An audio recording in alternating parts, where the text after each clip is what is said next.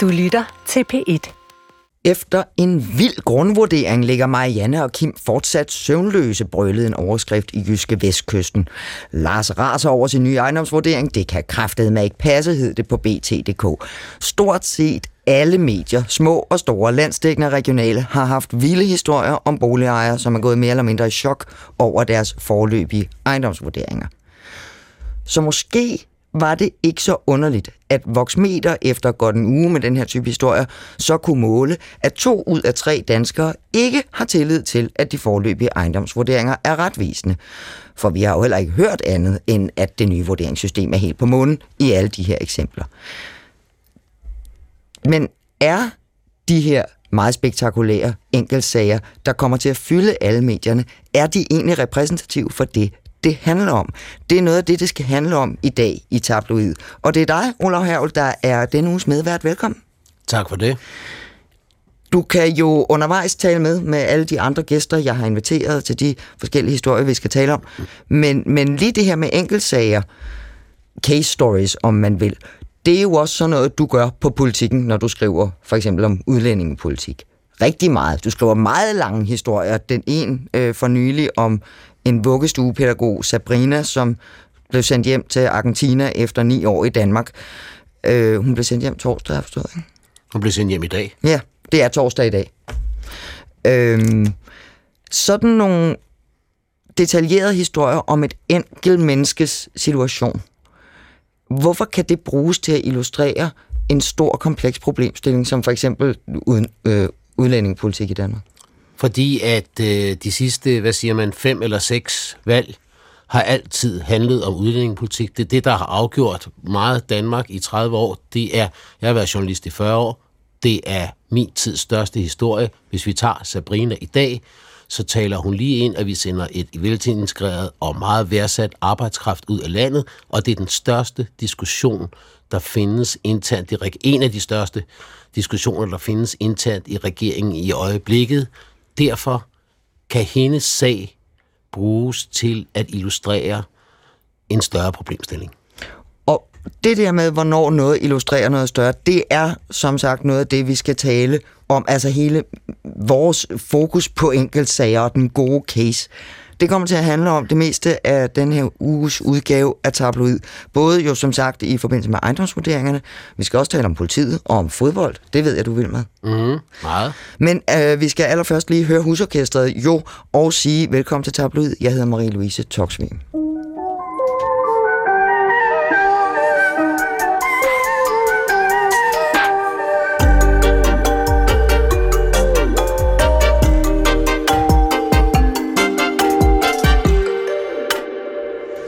Olav, du kom med, simpelthen fra Lufthavnen i Kastrup til DR-byen i dag, torsdag, og så har du siddet uh, i DR-byens bibliotek og skrevet på din historie til politikken lige indtil vi skulle i studiet. Endnu en enkelt sag, formoder Ja. Det er historien om Sabrina, vi har nævnt før, ikke? Men historien om Sabrina øh, følger i en lang række af sager, som jeg begyndte at skrive om i sommer.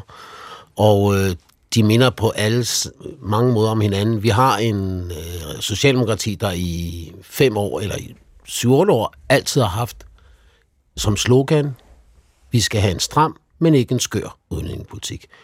Det, man i nogle tilfælde kan stille spørgsmålstegn ved, det er, er der, øh, er der nogen skøre tilfælde?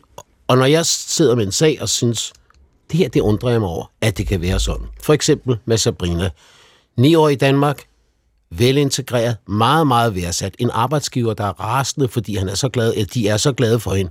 Ansat på den offentlige institution, øh, vuggestuepædagog, hvor de, vil, hvor de er glade for hende, og faktisk nogle offentlige ledere, hvad ikke altid, at de bruger deres øh, ytringsfrihed, går ud og er meget vrede over den her afgørelse. For hun er, hun er kommet til Danmark, fordi hun blev gift, og så er hun blevet skilt igen i, i løbet af de ni år, hun har været her.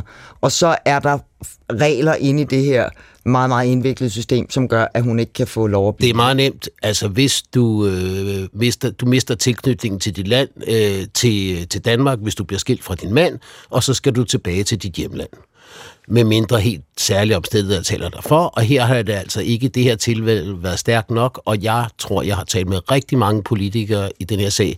Jeg har endnu ikke fundet en politiker, der vil forsvare at hun skal sendes ud, men de vil heller ikke leve om på reglerne, fordi de er bange for at åbne for en ladeport.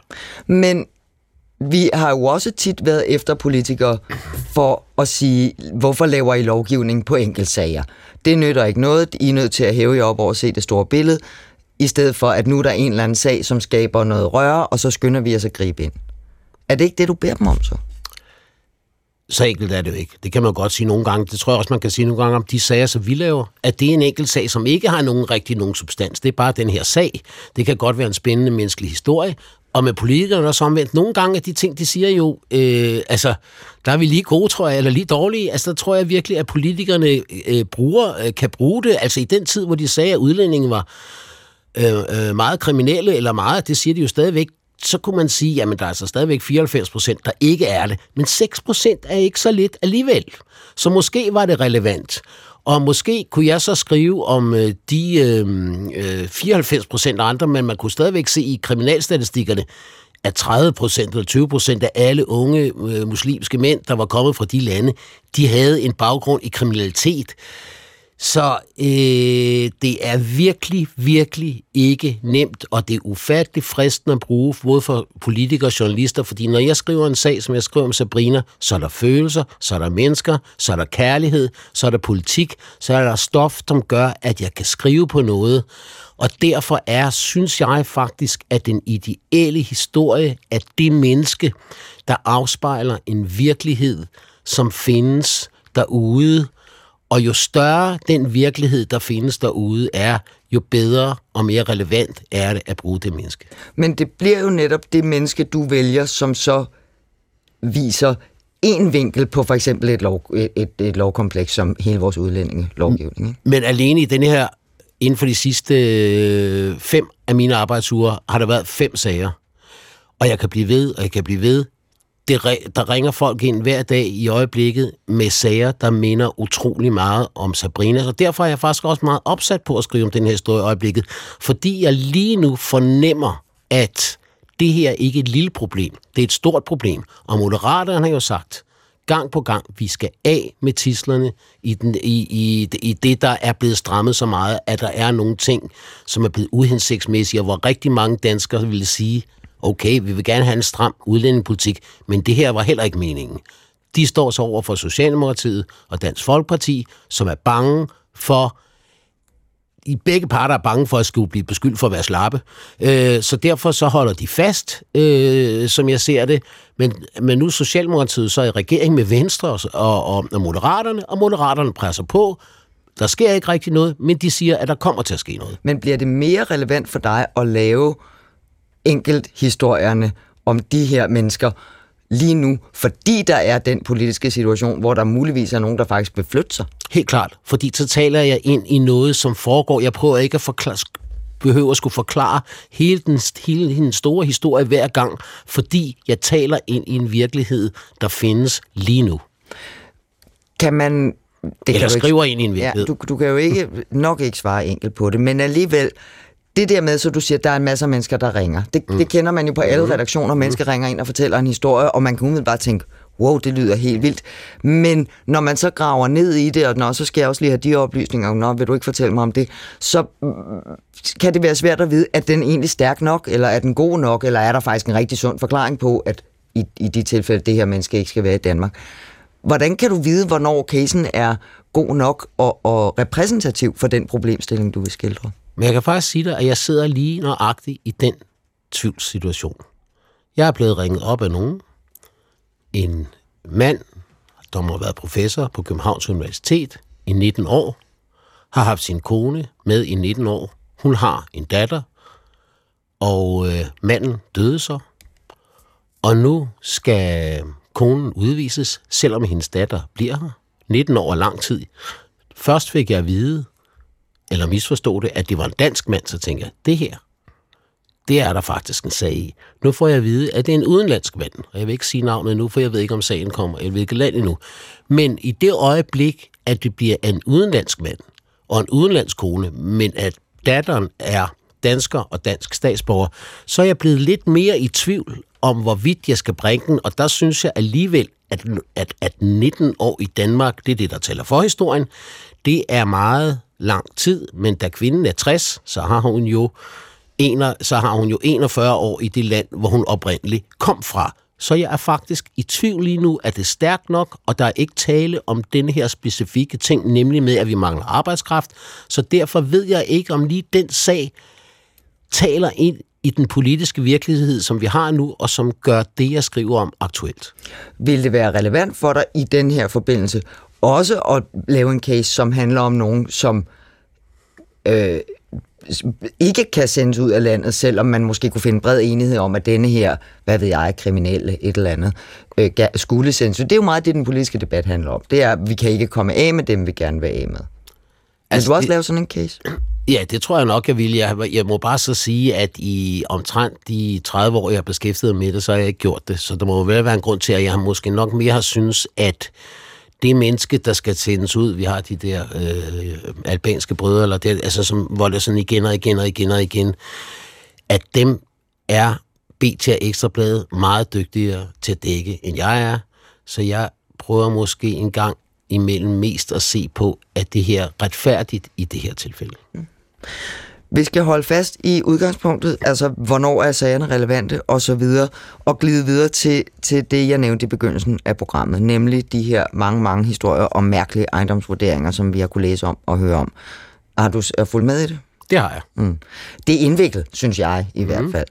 Øhm, der har været et utal af sager. Min kollega Christian Jebsen har været en tur i arkiverne, bare for at give et par eksempler på nogle af dem, vi har hørt komme her grundværdi nu lyder på 5,3 millioner kroner, men den samlede ejendomsværdi, ja, den lyder kun på godt 1,7 millioner kroner.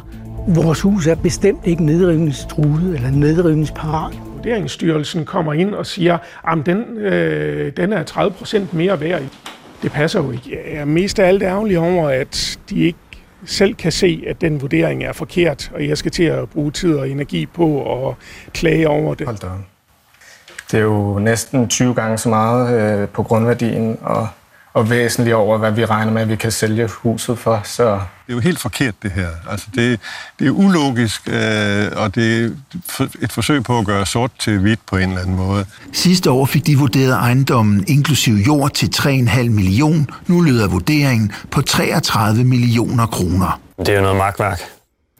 Det slår mig, når jeg hører det. Det lyder som om, det kun er mænd, der brokker sig over deres ejendomsvurderinger. Det, det ved jeg ikke, om det er et tilfælde. Øh, Jakob Using, erhvervskorrespondent i DR Nyheder på Erhvervs- og Økonomiredaktionen. Velkommen til Tablet. Jo, tak. Du har beskæftiget dig med ejendomsvurderinger og det nye system, som skulle regne dem ud i meget, meget, meget, meget lang tid. Og man har kunnet høre dig i hvert fald på alle DR's platforme de, de seneste uger fortælle om de her historier. Og I har jo også lavet øh, nogle af de her enkeltsager, øh, som vi har talt om. Og så, øh, så fik jeg lyst til at invitere dig med i dag, fordi jeg hørte dig og skatteminister Jeppe Brugs i P1-programmet Følg pengene i mandags, øh, hvor I sådan begyndte at diskutere, ja, hvorvidt det, det egentlig var en stor historie eller ej. Det er altså rundet 1200 nu vrede boligejere, der er skrevet bare til Danmarks Radio. Så er der også alle mulige, der skriver til alle mulige andre. Der er nogen, der slet ikke skriver. Det siger jo noget om problemets omfang. Altså, når jeg ellers laver en afslørende historie, så får jeg måske 10 eller 20 mails, hvis det går rigtig, rigtig højt.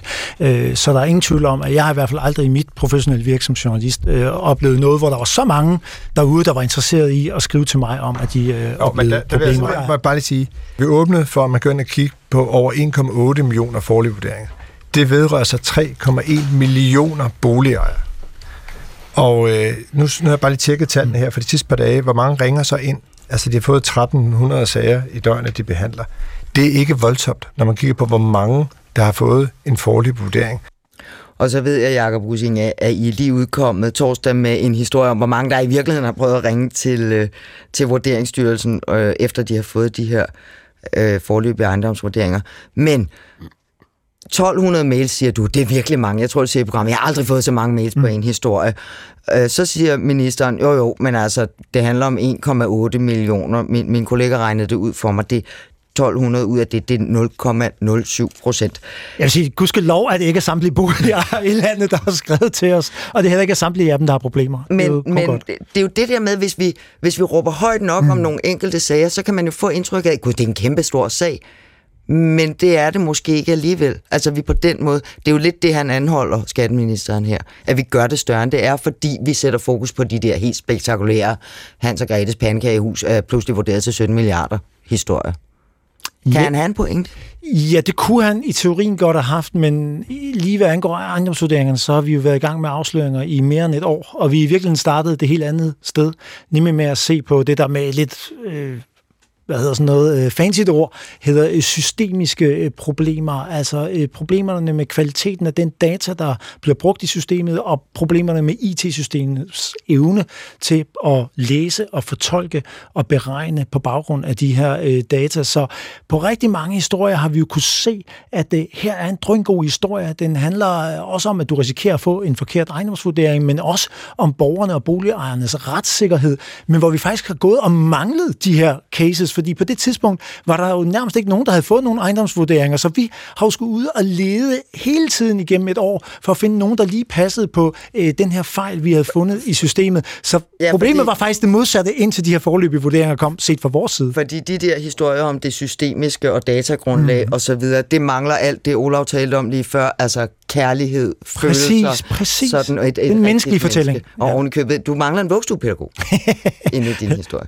Men altså, hvis du lige pludselig bliver 20 millioner fattige, eller 20 millioner rigere, eller hvor meget det er, så er det selvfølgelig også en, en, en relevant historie. Det vil jeg også sige var ret vigtigt. Øh, men det er svært. Men altså, der har jo været nogle sager, at du ser sådan en, et, et stykke sand, en sand, Vesterhavssand, og jeg kan ikke huske, hvad det var, men det var et eller andet vanvittigt beløb, som den her mand grund nu var vurderet for. Og det er jo spektakulært, og billeder, der fortæller det, mm. det er også, altså, jeg synes da selvfølgelig, selvfølgelig skal det fortælles, jeg synes, det har været relevant her, men jeg tør også ved med, at det Jeppe Dus, øh, Brus, øh, Dus øh, sagde forleden, det vil stå i en bisætning, i, en, i sætning nummer tre, eller et eller andet, i hver eneste artikel, der om det her, i rigtig mange artikler, der bliver skrevet i fremtiden, så, så når der kommer en enkelt sag, så vil den nuance komme med, og så derfor gjorde han jo selvfølgelig klogt i at sige det, der vil stadigvæk være enkelt sager, fordi det er jo spektakulært. Mm. Og 1200 sager bare på DR, det er jo mange, det kan man sige, hvor, hvor stor procentdelen,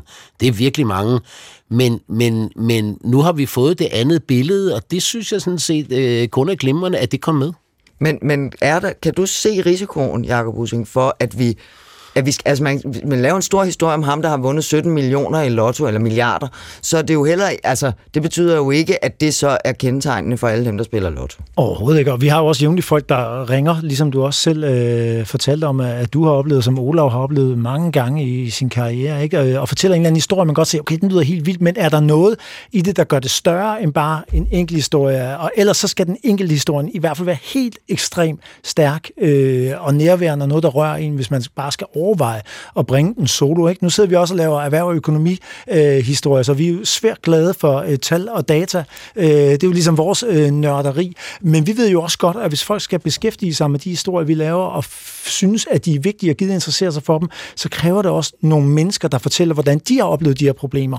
Og det er jo derfor, man kan sige, at vi satte os ned for, det er jo mere end et år siden, da vi lavede den første afsløring det var på det tidspunkt, hvor der var nogen, der fik et, et dødt link simpelthen. Så øh, værsgo, her er din såkaldte deklarationsmeddelelse. Hvis der er en fejl i oplysningen, så går ind og ret dem, så trykker man på linket, så virker det ikke. Øh, så fik de nogle uger senere, efter den her periode, man havde til at rette sine oplø- øh, oplysninger, var udløbet. Så deres vurderingsmeddelelse, her er din nye vurdering, så jeg har jo slet ikke haft mulighed for at rette den. Ikke? Der startede det ligesom altså med, at der var så kæmpe et IT-koks, at det link, der blev sendt ud til boligejerne, ikke engang øh, virkede. Ikke? Og så begyndte vi jo for alvor også at kaste ressourcer i det fordi når noget så simpelt ikke fungerede, hvad kunne der så ellers være af fejl? Og så begyndte det jo at vise sig, at der var store problemer med de data, der blev lagt til grund. Man havde store problemer med at læse dem, og der måtte vi hele tiden finde ud af og se, om vi kunne finde nogen, der havde oplevet lige præcis det. Og i takt med, at vi så lavede flere historier, så var der også flere, der begyndte at skrive til os for hver historie. Men der var vi i det her leje, jeg også fortæller om her i, øh, øh du kaldte det en diskussion, det vil jeg ikke selv kalde det. Jeg, jeg forsøgte at holde mig relativt nøgtern, men en samtale med Jeppe Brugs, øh, altså en 10-20 øh, henvendelser, så synes vi, det gik højt for hver gang vi lavede en afsløring om det her.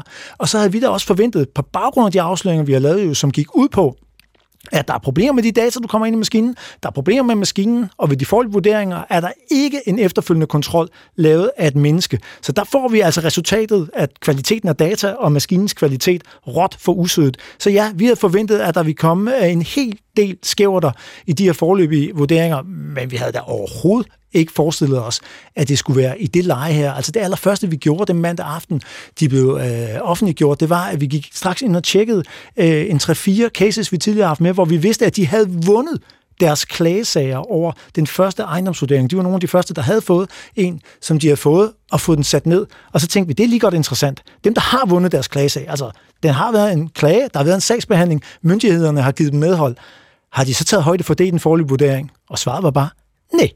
Så de har fået en, en de har fået en ny en, der var endnu højere end den, de allerede har øh, vundet en sag om, øh, skulle sættes ned. Ikke? Men, men... Så det var bare for at sige, at, at selv os, der har arbejdet så intensivt med det, så længe blev overrasket over, hvor mange skæver der, øh, der var. Og så begyndte, altså en ting var, at vi havde jo en nok ret stor, øh, ret stor kildekatalog at gribe fat i, fordi vi havde arbejdet med det her i over et år. Men vi kan jo bare se på alle de andre medier, at der har historierne jo også stået i kø, og der har det måske mere været enkelt historie, men så igen har de jo kunne skrive sig ind i, at der ligger jo en masse historier øh, over et helt år, og vi gjorde rigtig meget ud af, at mange af de her afsløringer skulle ud, inden politikerne den 30. maj i år valgte at stemme mere end 1000 siders lovændringer igennem, blandt andet for at lovliggøre forløbige vurderinger, fordi du fratager jo altså borgerne nogle rettigheder, de normalt har, ikke? Jeg, jeg ved godt, at det er jo substansen her, men... Jeg, jeg, jeg sidder, det, når du afbryder, så er det, fordi jeg sidder, det kan lytterne jo ikke til, jeg sidder og vifter med hånden, fordi jeg ved... Nu må jeg hellere stoppe, jeg skal ikke gå i gang nej, her. Dit, dit, dit, øh, dit, din interesse og dit engagement i et stofområde er jo øh, smittende og glimrende, men det er ikke lige det, det nødvendigvis kun skal handle om i dag. Øh, og der kan jo også ske det, når man bliver så optaget mm-hmm. af mhm. stof og af at finde fejlene, at man nærmest får lidt tunnelsyn. Man kan kun se, og det, det er, der er en, der er to, der er mange, der er virkelig mange. Og det talte du nemlig også med Jeppe Brugs om øh, forleden. Jeg skal lige finde det rigtige klip og spille for dig, hvor han svarer dig, fordi du siger det helt indledningsvis, at der er fundet betydeligt mange fejl i de her... Øh, i de her ejendomsvurderinger. Og så byder I velkommen til Jeppe Brus, gør din kollega Mette Simonsen, og så siger han sådan her. Hvis man kigger på, øh, øh, på de forløbige vurderinger, så har der været nogle ting, som er stukket i øjnene.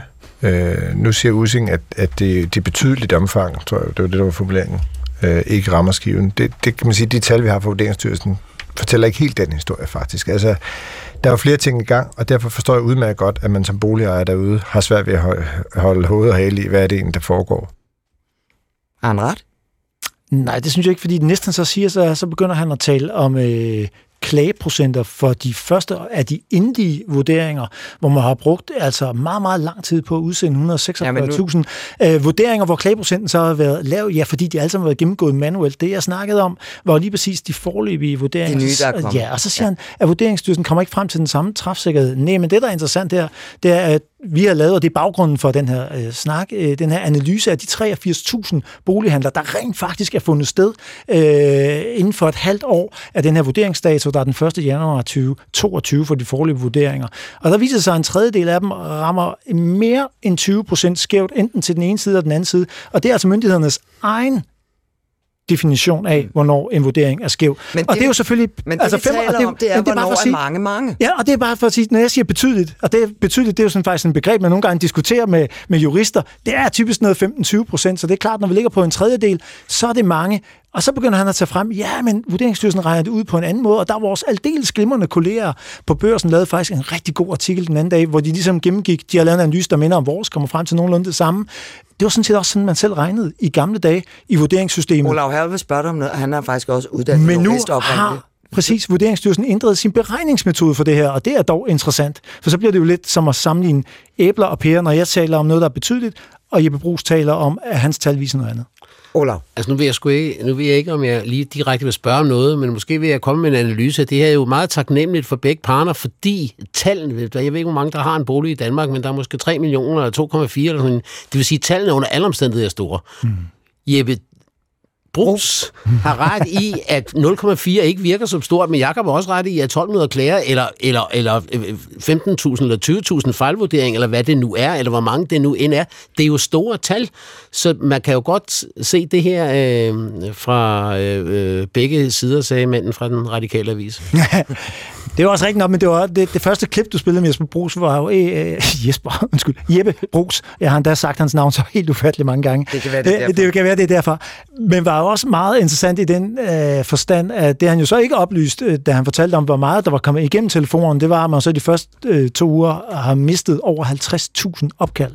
Det var altså så folk, der ikke er kommet igennem. Den, den, den oplysning historie... har vi jo så først lige kunne lægge frem her øh, for nylig. Øh, den var ikke i besiddelse af, da det her det Nej, foregik. Nej, den historie, I, I uh, lagde ud øh, torsdag på... Øh Præcis. på DR.dk, og jeg tør ved, at man også kommer til at høre den i tv-aviser, radioaviser osv. osv., osv.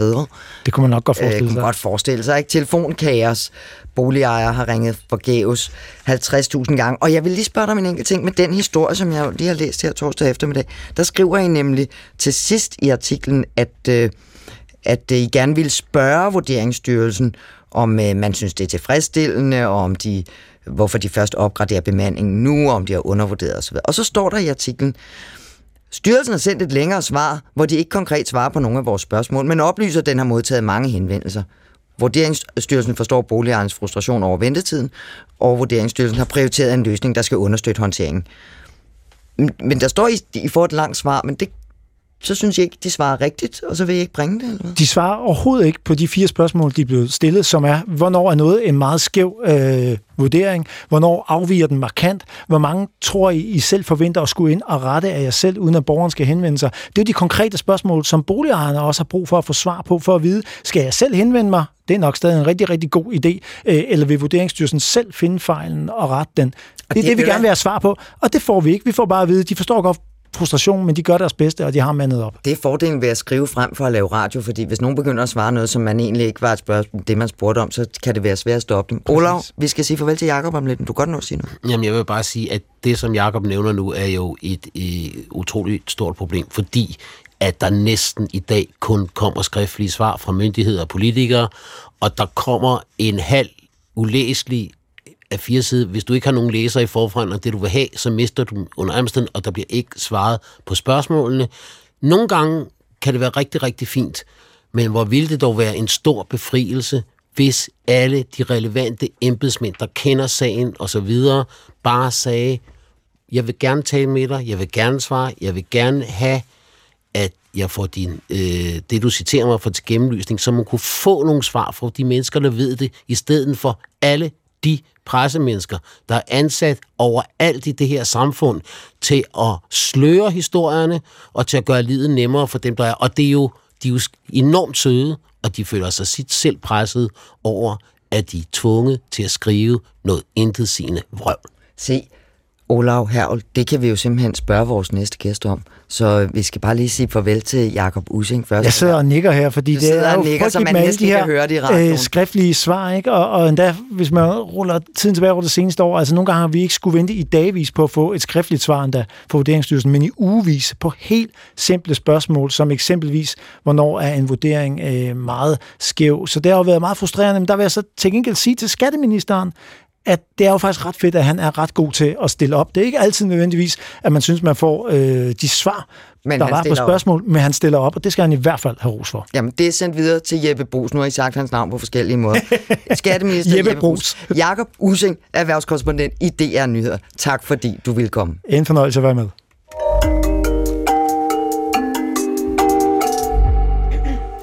I sidste uges udgave af Tabloid, der talte øh, vi længe med en af dine kolleger, Olav Herl, nemlig journalist Frank Vilsom, som var først med historien om den meget omtalte videooptagelse af en anholdelse på Christianshavn for et par uger siden. En enkelt sag, kan man sige, der også kommer til at præge hele billedet af dansk, eller i hvert fald Københavns politi, selvom betjenten jo foretager altså hundredvis af anholdelser landet over hver eneste dag, så blev det den der, vi fokuserede på. Og noget af det, vi talte om i sidste uges udsendelse, man kan finde det i DR Lyd, hvis man hører det, det er vanskelighederne ved at dække en historie, hvor Københavns politi, hvor de her fire betjente, som foretog anholdelsen på videoen jo hører til, ikke kunne eller ville udtale sig. Og det, vi var jo nærmest inde på det lige før. Øh, så øh, velkommen, Sars Lytter. Tusind tak. Du er presseansvarlig i Københavns Politi, så det var dig, de talte om lige før, øh, mens du allerede var kommet ind i studiet og kunne høre det. Jeg du, er et af de der pressemennesker. Du er et af de der pressemennesker med de skriftlige svar. Øhm, det kan vi lige komme til bagefter, det med de skriftlige svar. Men Vanskeligheden, hvis vi vender tilbage til videoen af anholdelsen, var jo, vi havde oplysningerne fra den anholdte mand. Københavns politi sagde, det kan vi ikke sige noget om. Og så, og så var der ingen, der rigtig kunne komme så meget længere med det. Og så i begyndelsen af den her uge, så hørte jeg en øh, ledende politiinspektør for Københavns politi sige i radioen, jeg tror det var p Morgen, det var det, at, øh, at man nu har erkendt, at man fremover skal blive bedre til at kommunikere, når den type sager opstår. Og det var det, jeg godt kunne tænke mig at tale med dig om, hvad det egentlig betyder. Er du med på det? Den er jeg med på. Så må vi jo se, om jeg kan svare. Ja, det er jo det. Og det går ikke med skriftligt svar, for vi er i radioen. Ikke? Hvorfor var det, I slet ikke ville sige noget i Københavns politi, da politikken ringer og siger, nu skal I se, vi har den her video? Men så er vi jo lidt tilbage til den der med, øh, og, og det var faktisk også det, I sluttede med herover, hvor øh, Jacob Wusing siger, jamen vi bragte ikke svaret, fordi de ikke svarede på vores spørgsmål. Når, øh, og, og lidt kontekst her, øh, når vi oversender en sag til øh, den uafhængige politiklagemyndighed, øh, i forkortelse DUBEN, som jeg nok kommer til at sige nogle gange i dag, så bliver vi ret låste på vores kommunikation. Fordi når, øh, når vi ikke sender sager derover, jamen så når vi får en pressehenvendelse omkring, hvad er op og ned i den her sag, så begynder vi jo at undersøge det internt. Så, så man kan sige, under normale omstændigheder, så hvis, øh, hvis øh, journalisten ringer og siger, at vi har den her video, øh, der er den her anholdelse, vil I se den? Så kan du sige, okay, jeg får lige fat i nogle af de, dem fra den afdeling og høre, hvad der er sket et eller andet. Og så kan du godt tale med dem om det. Men her har jeg forstået på dig, der havde I fået videoen før politikken ringede, og I havde derfor sendt sagen afsted til den uafhængige politikklagemyndighed. Hvis man og skal være fuldstændig faktuel, så var der truffet beslutning om, at den skulle oversendes til duben, men teknisk var den ikke okay. oversendt. Men det er det, jeg, du jeg siger... arbejder jo i en situation, hvor at vi er ekstremt påpasselige med, hvad vi siger, fordi vi er nødt til at sige ting på ud fra et fuldstændig faktuelt grundlag. Men det er det, der betyder, skulle jeg bare lige have opsummeret. Ja. Det er derfor, at, at du siger, at fordi den uafhængige politiklagmyndighed allerede er i gang, så må du ikke begynde at undersøge sagen internt i Københavns politi. Lige præcis. Altså vi kan ikke, og det vil, i sådan en situation her, vil det nok ikke være mig personligt, der ringer, øh, eller øh, sætter sig over for, øh, for de her kolleger. Det vil være nogle øh, ledere over i politisøjlen. Men hvis vi begynder at gøre det, inden du får mulighed for at tale med de her mennesker og stykke sammen, hvad er det, der er sket? For det er jo netop dem, som den uafhængige politiklændemyndighed, der skal det, så kan vi jo stå i en situation, hvor vi kan blive anklaget for at forsøge at påvirke den efterforskning og undersøgelse, der skal være derovre. Mm. Så derfor træder vi et skridt tilbage og siger, at den konkrete situation kan vi ikke gå ind i. Og så er det så, at øh, det var min kollega Jens Jespersen, og det var rigtig nok i P1 Morgen, går ind og siger, jamen den kritik, der kommer af, at vi lukker fuldstændig i, den er sådan set øh, berettiget. Vi kunne sagtens have været og skal også være mere offensive i de her sager. Fordi vi skal gå ind og forklare, hvorfor er det, vi ikke kan sige noget. Hvorfor er det, det ser ud som om udefra, at vi går i flyverskjul. Det er sådan set ikke, fordi vi har lyst til det. Det er, fordi der er nogle omstændigheder, som gør, at jeg ikke kan gå ud og sige, fra politiets synspunkt, at der sket det her, det her, det her, fordi jeg ved det simpelthen ikke det ligger et andet sted. Men, men hvis vi nu lige lader, lader anholdelsen af videoen mm. ligge, og så sige alle mulige andre sager, hvor det kunne være, at Olav han sad med en eller anden øh, case, nogen der har fortalt ham en historie om sådan, sådan, sådan, og jamen, så bliver jeg anholdt og sigtet for at køre uden lys på cyklen og et eller andet andet. Og så ringer han til dig for at altså, tale om lige det. her, man, man bliver ikke anholdt for at køre uden lys på cyklen. Man bliver anholdt, hvis man ikke vil oplyse sit navn for til en betjent. Det ser vi som et helt tænkt eksempel. Ja. Man er sigtet for ikke at ville øh, øh, sige, hvem man er til betjenten, efter man har kørt uden lys på cyklen. Og så ringer Olav ind til dig og vil gerne høre, hvad med den her sag, og hvordan kan det være? Hvis du så ved, at denne her type, og der er altså ikke nogen parallel til, til den anholdt chefredaktør i den anden sag her, men denne her case, som Olav vil skrive om, Ja, ja, det kan godt være, at vedkommende øh, ikke kørte med lys på cyklen, men vedkommende havde også øh, to kilo hash i baglommen, så det var måske derfor, det gik galt. Må du så rette Olav? Nej. Det falder ind under vores tavshedspligt. Øhm, og og der, det er jo hvad man sige, et, et tænkt eksempel, men hvis, øh, hvis en person oplyser, at øh, jeg, er blevet, øh, jeg har fået en bøde for det her, eller jeg er blevet anholdt for at køre spritkørsel, eller alt, det kan være alle mulige forskellige ting, og de så ikke fortæller, at de også er blevet sigtet for det her, jamen så vil det stadigvæk falde ind under min tavshedspligt. Så du må ikke rette, hvis journalisten ringer med en forkert oplysning? Nej. Jeg kan nogle gange opfordre journalisten, hvis jeg kan se, at det er, øh, det, det er meget anderledes, det der, øh, det der er for eksempel i sager, der er, øh, der er overstået, og man får en fuldmagt fra den person, det handler om, altså Olavs case, øh, opfordre dem til at søge agtindsigt i sagen. Mm. Fordi, fordi så vil de kunne se noget mere. Så vil de kunne se det, men jeg må ikke oplyse det. Ola?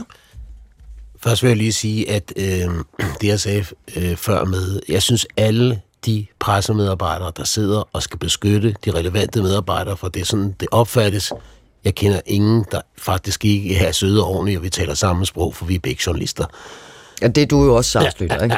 Ja, ja, og, men, men, prøv, prøv, jeg blev heller ikke fornærmet nej, nej, over... Men, men, men, men jeg vil bare godt sige det generelt, for det er godt lyde generelt. Jeg synes faktisk altid, at de mennesker, jeg snakker med, det er, øh, det er fuldstændig uden problemer, men jeg synes, at jeg mærker hos dem, at de skal svare på noget på anden eller tredje hånd, som de dybest set ikke ved særlig meget om, andet end de har fået det at vide af nogle andre. Og hvor de også ved godt, de kan ikke citeres, og hvor der går spild og alt muligt fra andre steder, i stedet for, at man måske orienterer lidt om sagen, og så siger, det er den her politimand, du skal tale med. Det vil, jeg tror, det, han kan forklare det bedre end nogle andre, og faktisk findes der meget få, der er bedre end netop politi og militærfolk til at udtale sig, fordi de er så konkrete og præcise. Og jeg sidder, men jeg sidder gang på gang. Og jeg så vil spørge dig direkte, for det er det. Har du ikke mange gange lyst til at sige, du ved lige præcis, hvilken politimand, hvilken politiofficer, der skal tale om Christiania, om det her eller det her. Jeg henviser til ham, i stedet for, at du skal overtage og svare måske lidt ufuldkomment eller uforståeligt på skrift. Jo, og det gør vi også hele tiden.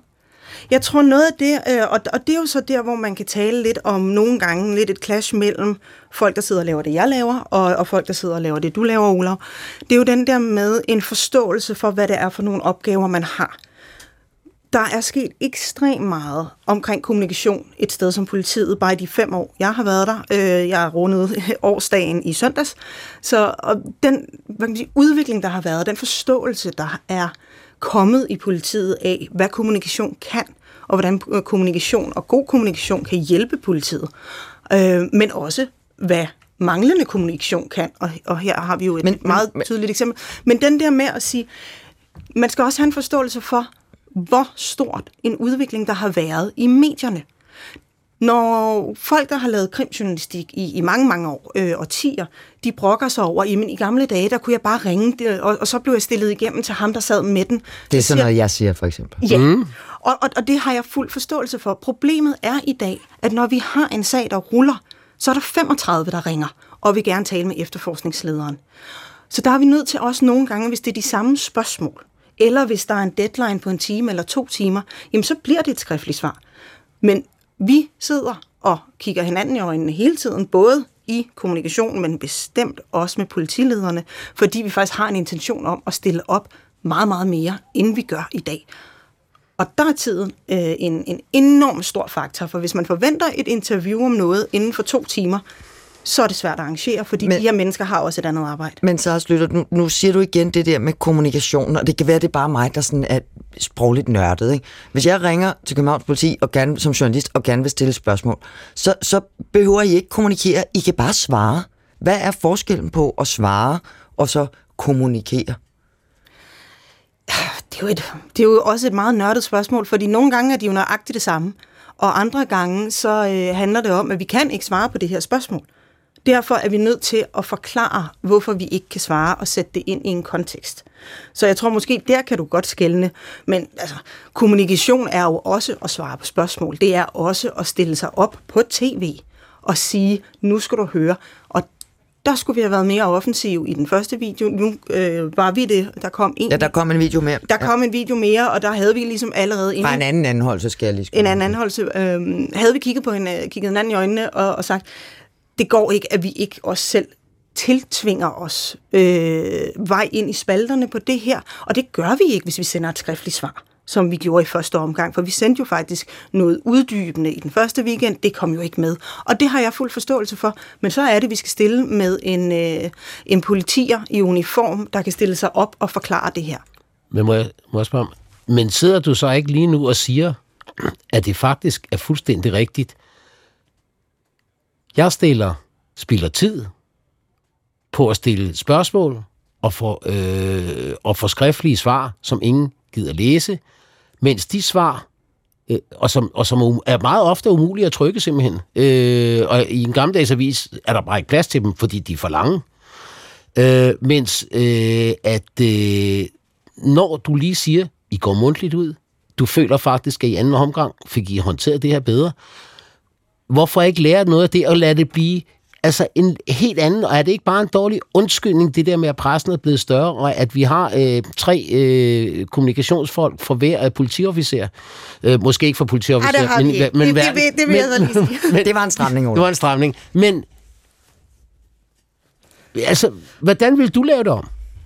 Jamen, du kan jo også vente om at sige, du har været i... i ja, jeg har jo også kendt dig i mange Ja, ja, år, og, ja, ja. og, og har jo i, endnu længere tid vidst, hvem du var, og hvad du lavede af journalistik, og den måde, du laver journalistik på. Mm. Det er bare ikke alle, der laver journalistik på den måde.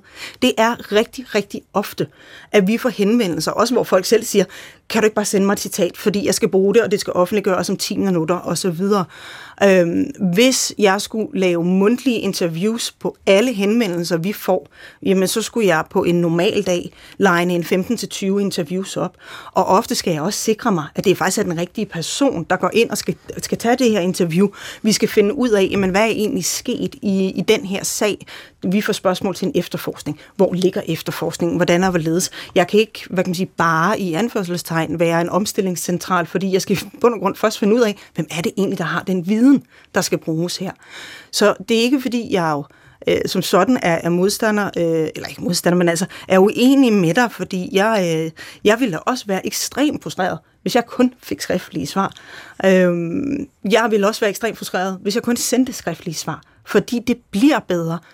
Men jeg synes, at den der med, at øh, tidsfaktoren og det pres, der ligger på en afdeling som min, øh, og vi er ikke engang en afdeling, vi er en sektion, det er noget polititeknisk, vi er faktisk ret små, øh, det er enormt stort, og alle journalister, der ringer ind, forventer, at det er deres henvendelse, der skal prioriteres øverst, og tage sig af først. Selvfølgelig, det er jo vores historie, der er den vigtigste. Ja, altså, og der, der har jeg for nogle år siden, der, nu skal jeg ikke sige hvilket medie, men der, der ringede en, en forholdsvis ny journalist og, og skabte sig en lille smule over, at, at jeg ikke tog hans øh, henvendelse som den allermest alvorlige, og det var meget heldig for mig, at øh, der var tre meget velestimerede øh, journalister øh, fra, øh, fra samme medie, der havde henvendelser liggende samme dag, og så sagde jeg, jamen altså det er fint, jeg kan godt behandle din først, men går du så hen og siger til den her, den her, den her person, at de ikke får svar i dag. Og så var det lige pludselig fint med i morgen. Det der med, at nu vil I kommunikere mere, øh, fordi I synes, I sagde for lidt. Skal jeg bare lige høre her til sidst, så slutter. Betyder det så, at I tager lidt løsere på det der med, med tavshedspligten, eller om det nu er den rigtige, eller hvad, siden I nu skal være, være mere åbenmundet? Nej, det gør det ikke, og vi vil jo også være låst i andre situationer, hvor en sag bliver oversendt til den uafhængige politiklagemyndighed. Eller hvis der er andre ting, der gør, I ikke må tale. Det kan være det operative, det kan være det efterforskningsmæssige, det er tavshedspligt. Altså nogle gange beskriver jeg lidt mit, mit arbejde som en linedans, og så nogle gange er der lidt mere blæsevær i den linedans, men det handler jo om, at vi som myndighed skal sikre os, at vi gør tingene korrekt. Og også, at vi ikke kommer til at ødelægge noget, enten i en operativ indsats, eller i en efterforskning, eller vi lige pludselig får juristerne på nakken, fordi vi har brudt tavshedspligten. Eller I kommer til at sige noget om nogle mennesker, hvis oplysninger sådan set var personfølsomme og ikke skulle ud i en bred offentlighed. Lige præcis. Sara Slytter, presseansvarlig i Københavns Politi. Tak fordi du kom for besøg i Tablet. Tak for det. Og så skal det handle om fodbold, Olav Herven. Jamen, det er jeg glad for. Ja, ikke? Nej, ja, nu skal vi lige sige. Lyngby Boldklub har haft held til at hapse en virkelig stor spiller fra denne sæson, nemlig islandske Gylfi Sigurdsson, der tidligere har spillet i Premier League, store klubber, Tottenham, Everton, den slags. Normalt ville han, har jeg forstået, være i en prisklasse, som ville være fuldstændig umulig for en, en klub som Lyngby. Men Sigurdsson her, han var fri på markedet. Han har ikke spillet i omtrent to år, fordi han i 2021 blev anholdt af politiet i Storbritannien og sigtet for det, man kalder noget med et seksuelt overgreb af mindreårige. Det kan jo være et vidt begreb. Vi, vi ved faktisk stadig ikke, hvad der rummes i det. Den anholdelse og sigtelse kostede ham sponsorer, det kostede ham pladsen på holdet, det kostede ham simpelthen karrieren. Men i foråret i år, der droppede de britiske myndigheder øh, sagen fuldstændig. Der var ikke, altså efterforskningen har simpelthen ikke ret til, at der var til en retssag. Han blev aldrig dømt for noget som helst. Så kunne man jo mene, at nu skulle manden have lov at spille fodbold igen. Og det kan han så komme til, fordi han er blevet købt af Lyngby Boldklub at kommer derud. Og inden han skulle på banen så for Lyngby, så ville Discovery, som jo øh, har, blandt andet har rettigheder til Superligaen, øh, gerne interviewe den nye stjerne, og det udløste så en længere forhandling, som gjorde det rigtig, rigtig besværligt. Søren Klæstrup, pressechef på Discovery. Velkommen til Tablet. Dags, jeg er ikke pressechef. Nej, jeg skal det dig det. Sportschef er du. Undskyld. Godt, du retter. Fint. Godt, undskyld. Det er fint. Nej, Så er det på plads. Det er fordi, vi lige sendte en presse... Det må du undskylde. Jamen, det Sportschef på Discovery, dig der er øverste ansvarlig. Hvad var det for en, en masse problemer, I havde med at få lavet en aftale med Lyngby Boldklub om at interviewe deres nye stjerne? Ja, vi havde jo vist noget tid, at han kom til klubben, og havde også lagt billetter på at lave et længere interview med ham, et sit-down interview, og det øh, havde vi sådan set held med. Og der gik, gik der så noget, øh, noget korrespondence i gang med Lyngby, Lyngbys presseafdeling, sådan lidt frem og tilbage omkring øh, spørgerammen. og jo tættere vi kom på selve dagen, hvor interviewet skulle finde sted, faktisk dagen inden, øh, jo mere kunne vi mærke, at der var nogle spørgsmål, som der ikke var plads til. Og det var de spørgsmål, der omhandlede øh, de seneste to år i Gylfi Sigurdssons liv, og, og den her undersøgelse, der har været øh, med ham. Den måtte vi ikke berøre i de spørgsmål, vi ønskede at stille ham. Selvom vi prøvede på alle mulige måder, med alle mulige formuleringer, at finde frem til noget, vi øh, sådan set kunne se os selv i begge parter. Øh, men, men, det, men, men det kunne ikke lade sig gøre, og så besluttede vi sådan set, at selvom vi egentlig havde den her interviewaftale, ikke at, at gennemføre den. Øh, og det synes vi så, at vi skyldte vores seere at fortælle om søndagen, da vi viste kampen med Lyngby, fordi vi, vi, øh, vi behandlede den her sag ret intensivt i vores øh, optag til, til kampen. Øh, og jamen, så kom det ud, at, øh, at der har været det her forløb øh, omkring Gylfi Sigurdsson. Øh, Men, men altså for det første, er det, er, er det så, skal jeg forstå det sådan, at, øh, at Lyngby Boldklub eller Gylfi Sigurdsson selv, eller et samarbejde, vil bestemme, hvad I må spørge om? de har i hvert fald en klar holdning til det. Bestemme er, er, er nok forkert at sige, det vil heller ikke, øh, det vil de heller ikke selv øh, påstå, og det, det, er, det er heller ikke korrekt. Men, øh, men man har en rask dialog, det kan jeg godt kalde det. Men er, Det er, er, er det almindeligt, du har været sportsjournalist i mange år, ved jeg, er, er det almindeligt, at, øh, at klubberne, øh, som jo altså har adgangen til de spillere, som I jo gerne vil interviewe, at de øh, er, vil bestemme eller blande sig i, hvad I spørger dem om? Altså jeg vil sige 8 ud af 10 gange nej. Så er der de, de to øh, sidste gange ud af 10 tilbage, og der, der kan man godt opleve, at, at vi har dialog frem og tilbage med pressechefer og kommunikationschefer, eller sportsdirektører, øh, alle mulige for, for klubberne. Det kan være, øh, det kan være, at det er en spiller, der har været meget vælten, og for eksempel er udsat for hæftig kritik af egne fans, for eksempel, og de ønsker at beskytte vedkommende lidt, så kan der være nogle ting, som de, de ønsker, at vi ikke dykker ned i. Der skal vi så vurdere som medier, om vi kan leve med det eller ej, eller om det er så afgørende for, øh, for det interview, at vi er nødt til at stå fast på og skulle, øh, skulle øh, gennemføre de spørgsmål. Og så, så, er der, så er der andre gange helt klart, hvor man ender og rører noget, som gør ondt på folk på alle mulige måder, og det gør det her med Gylfe Sigurdsson, og der, der, øh, jamen, der oplever vi selvfølgelig, at, at vi har dialog med, med presseafdelingen, ligesom man sikkert har det i erhvervsjournalistikken og i den politiske journalistik, så er den der også der. Mm. Det lykkedes jo så faktisk i anden omgang at, at få lov at lave interview. Altså, så kørte de en ny runde og spørgsmål og spørgeramme og sådan noget, og så, og så fik I faktisk lov til at møde ham. I stod der med kameraet og talte med ja. ham, men I endte ja. med ikke at bringe interviewet alligevel. Jamen det var fordi efter den her første omgang, hvor vi så endte ud i en større debat på det medie, der tidligere hed Twitter, mig selv inklusiv og, og kommunikationschefen ude i Lyngby, der øh, ringede Lyngby og spurgte, skal vi prøve en gang til?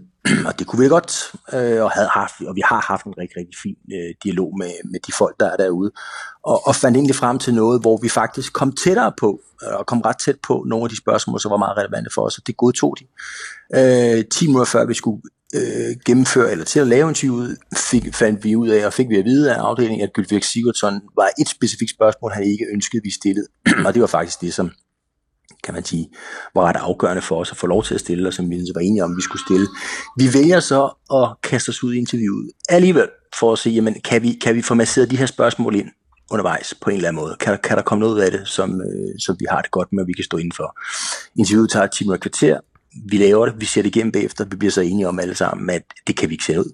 Det kan vi ikke være afsender på, øh, Men- men- og derfor øh, så bringer vi det ikke. Men Søren Klæstrup, vi er enige om, at Gylfi Sigurdsen er fodboldspiller.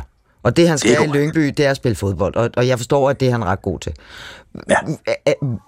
Hvorfor? Og han har ikke, vildt, han har ikke på noget tidspunkt de to år, øh, den her sag i England med politiet stod på, har han sagt noget om det. Han har ikke engang ville kræve erstatning for uberettiget anhold osv. Han har Nej. ingenting sagt.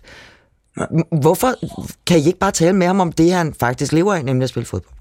Ja, det kan vi også godt. Vi skal bare have overstået de spørgsmål først. Hvorfor? På en fin måde. Så det, det er ret afgørende for os faktisk, fordi de to år, han har været ude for, og grunden til, at han ikke udtaler sig til nogle medier, det er jo fordi, der har været en, i, i gang med en undersøgelse, og den er faktisk først lige sluttet i, i løbet af foråret. Nu ønsker han at lægge den bag sig, og derfor ønsker han ikke øh, at udtale sig noget som helst om det, fordi det har også at gøre med hans det ægteskab, han er i øh, lige nu. Fordi det er sindssygt ubehageligt at blive anklaget for en forbrydelse, som man ikke har begået. Ikke? Men vi, normalt kan man sige, har vi heller ikke en stor interesse for, for fodboldspillers privatliv, hvis det ikke hænger sammen med noget, der sker på fodboldbanen. Men det har jo haft en tydelig effekt på det, der sker på fodboldbanen. Altså han har ikke spillet fodbold i to år. Den fodboldklub, han spillede i på det tidspunkt, Everton, øh, bandlyst ham øh, for, for deres klub, og han har haft problemer med at komme tilbage til fodboldbranchen. Det er ikke nogen hemmelighed, ellers var han ikke landet i Lyngby. Mm. Så var han landet på en langt større adresse. Så de spørgsmål, der knytter sig til det, der er sket i de to år, den undersøgelse har været, er meget, meget relevant i det, der sker lige nu. Derfor er det nødvendigt for os at stille spørgsmål til det, der er fundet sted. De Olav Hervel vil lige spørge dig om noget. Kom med Der findes, der findes jo næppe noget mere øh, forfærdeligt at blive anklaget for, end det, han bliver anklaget for. Nu er det øh, så overstået. Øh, der simmer et eller andet, men der er ikke rejst tiltale eller noget. Vi har bygget en hel civilisation på, at vi ikke skal dømme nogen øh, altså, øh, uskyldigt, øh, og at tvivlen skal komme den anklagede til gode. Og at det ikke, altså, at man skal have lov til at komme videre i det her samfund, hvis der, du enten er frifundet, har uddød, eller udfundet, øh, ud, din udstået straf, straffen. Udstået ja. straffen. Kan man faktisk ikke i den her, netop i den her situation, som jo er langt værre, end hvis dine fans ikke kan lide dig, mm. øh, kan man så ikke godt forstå den skepsis, de har. Og de har alligevel, egentlig synes jeg, at Lyngby har gjort mm. måske meget godt, for de har jo selv været i tvivl, men, mm. men, men tænker måske til sidst, og det, det er jo også det, du gør, vi får ikke det ud af det, vi bringer det ikke. Mm. Er det ikke den rigtige udgang? Det kan godt være. Det, det kan sagtens være. Det, det vi ligesom insisterer på at få lov til, det er at stille spørgsmål. Så kan, så kan manden svare fuldstændig, som han vil. Jeg tror også, at der, der er noget timing i det her. altså, hvis, hvis, øh, det er jo fordi, han lige er vendt tilbage til en klub efter at have været ude så længe. Derfor synes vi, det er relevant at stille de spørgsmål indledningsvis. Vi kommer ikke til at blive ved med at insistere på at stille spørgsmål øh, indtil den her sag. Så Nå, på okay. den måde forstår jeg for godt, på tidspunkt skal man også have lov til. For, okay. for det kom jeg nemlig til at tænke på, at hvis, hvis han nu altså, simpelthen virkelig brager igennem for, for Lyngby, og de øh, vinder alting, og det hele går godt, vil I så stadigvæk kun tale med ham, hvis han vil tale om den der sag, eller kommer det på et tidspunkt Nej, vi, til, at For at være helt ærlig, for, for, for, har, har, det har vi også diskuteret. Hvad, hvad gør vi egentlig her? Vi er sådan set enige om, at, at, øh, at når, når, vi, når vi så interviewer ham næste gang, for det kommer der nok, men så er det også lidt i forbindelse med fodboldkamp. Det handler også om den type interview, vi er i gang med at lave her. Altså det var et større interview, hvor vi sad med, vi skulle, vi skulle efter planen sidde med, sidde med ham i lang, lang tid og kigge tilbage og så videre, og forklare, hvorfor han havnede der, hvor han havnede nu. Det er noget andet, når han står på fodboldbanen, når han står foran sponsorvæg. Så synes jeg selv, det er upassende. Man kan så sige, skulle vi insistere på at holde fast i at stille spørgsmål? Det kunne godt være. Det gør vi ikke. Så I kommer fortælle. ikke til sådan at tage hjem til ham, eller stå ude ved træningsbanen og hen ved spillerbussen og prøve at, at få ham til at svare på de her spørgsmål? Nej, altså der kan man så sige, det tror jeg, det, der, der synes jeg da selv, det handler selvfølgelig om mavefornemmelse, men hvad, hvad, hvad er sagens karakter her? Og hvor, hvor, hvor afgørende er det for, for det, der sker? Er, er det en karakter, sådan at vi skal opsøge ham på privatadressen? Det mener jeg ikke, det er. Men er den her situation ikke den, at den eneste grund til, at han er endt i Lyngby, er det svar, I ikke kan få spørgsmål på? Eller det spørgsmål, I ikke kan få svar på. Er det ikke den eneste grund, herinde til i Lyngby? en, øh, en overvejende årsag. Det er det. Altså det er det. det, det er, der er en grund til, at han ikke... Han har så også døjet enormt meget med skader. Det er derfor, jeg siger, at det er en, det er en overvejende årsag. Han har døjet meget med skader og har været ukampdygtig utrolig længe, mm. og derfor har det, været, har det været svært for ham. Han havner kun i Lyngby, for han er, fordi han kender cheftræneren derude, som også er islænding. Okay. Derfor havner han derude. Okay. Men det er klart, at jeg tror da godt, du kunne finde større klubber i Europa, som var villige til at tage chancen med ham, øh, hvis der ikke har været det her forløb kan man så sige, så må de så må de jo kan man sige, situationstegn fælde dom over ham, hvis de ikke ønsker at røre ved ham, mm. Fordi der har været noget her. Min egen opfattelse er, at Lyngby har et meget, meget dybt indblik i sagen, fordi de kender ham privat, og derfor tør de godt at, at, at gå med ham, og det har de så gjort. Søren Klæstrup, sportschef på Discovery, du er jo med hjemmefra, fordi der er et barn, du skal tage dig af. Du kan også godt høre det lidt, men uh, tak for at bruge tid på tablet i dag. Det var pænt af dig at være med. Velkommen. Hej. Og Olav her, ja, så er tiden ved at være gået. Et enkelt spørgsmål her til sidst. Du sagde før, du har været journalist i snart 40 år. Er det blevet lettere eller sværere at være journalist?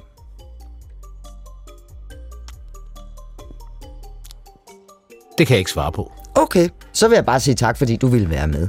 Og så skal jeg huske at sige, at jeg er tilbage med mere tabloid med hjælp fra min kollega Christian Jeppesen om en uge. Det var alt for denne gang. Tak for nu.